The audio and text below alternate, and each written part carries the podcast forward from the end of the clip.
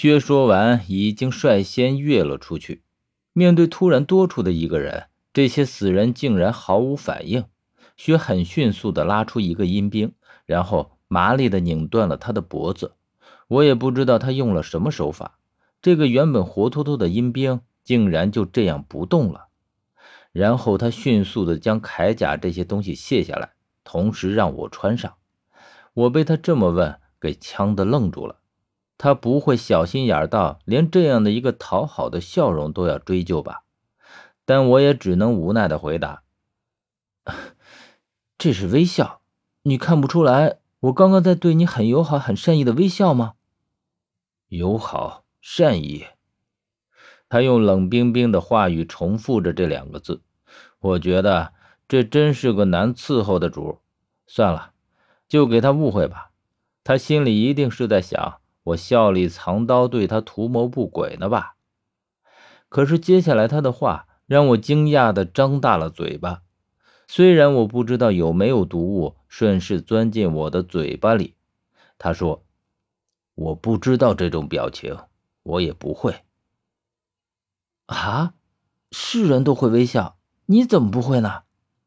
可是这句话才刚说出去我就后悔了，因为薛不怎么像人，说他是个死人更贴切些，而且死人的确是不懂得这些表情的。我从小在墓里长大，周围的都是死人，也都是千篇一律万年不变的表情，他们没对我微笑过。我觉得薛的这句话说的就像个三岁的小孩，死人会朝你微笑，那还真是活见了鬼了。我反问道，你怎么会在墓里长大？你的父母呢？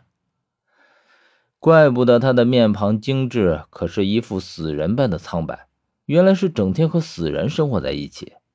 可是接着我就有一个很不好的猜测，他是在墓里长大，不会是一具起尸吧？而且还是一具会说话有智商的起尸。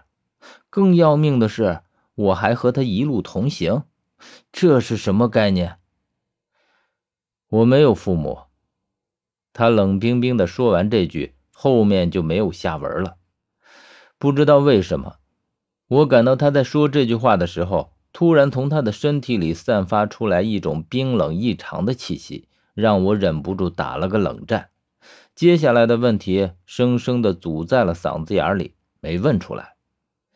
我终于知道了他面无表情的原因，并不是他喜欢耍酷或者什么的，而是他根本就没有表情，或者说是压根儿就不会这些表情。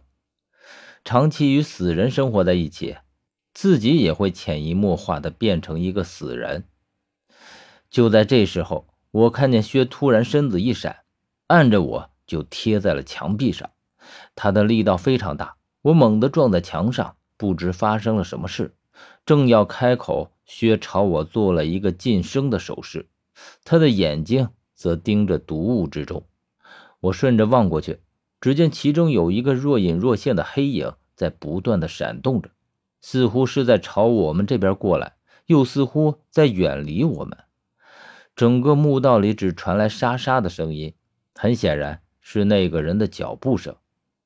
我不知道这是什么东西，但是薛似乎对他也有所忌惮。我不禁纳闷，薛连起尸毒虫都不惧怕，那这会是个什么东西？或者说这个墓里还会有什么东西？我不禁更加好奇，是什么东西竟然能让薛也忌惮？过了一会儿，直到墓道里头再也听不见这东西的半点声音，也不见他的半点踪影，薛这才放开我，走进雾中。只见他弯下身子，似乎捡起了什么东西。我走上前去，他快速地将这东西收起来。我并没有看见他捡起来的究竟是什么，不知道是他故意不让我看，还是我走上来的时间恰好不及时。薛一句话也没说，便朝雾中继续走。我感觉我们在这里已经走了很长的时间。接下来毒雾开始散去，我已经看见了墓道通往明殿的口子。这时薛才说，你自己小心点儿，在里面可能我也顾不上你。